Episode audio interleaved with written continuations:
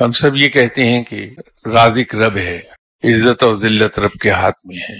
نقصان پہنچانا، فائدہ پہنچانا سب رب کے حکم سے ہے۔ ہم یہ زبان سے کہتے ہیں دل میں شاید ہماری اس طرح سے پختگی نہیں ہے اس یقین میں، جس طرح سے ہم زبان سے کہتے رہتے ہیں۔ تو اگر ہم یہ چاہتے ہیں کہ ہماری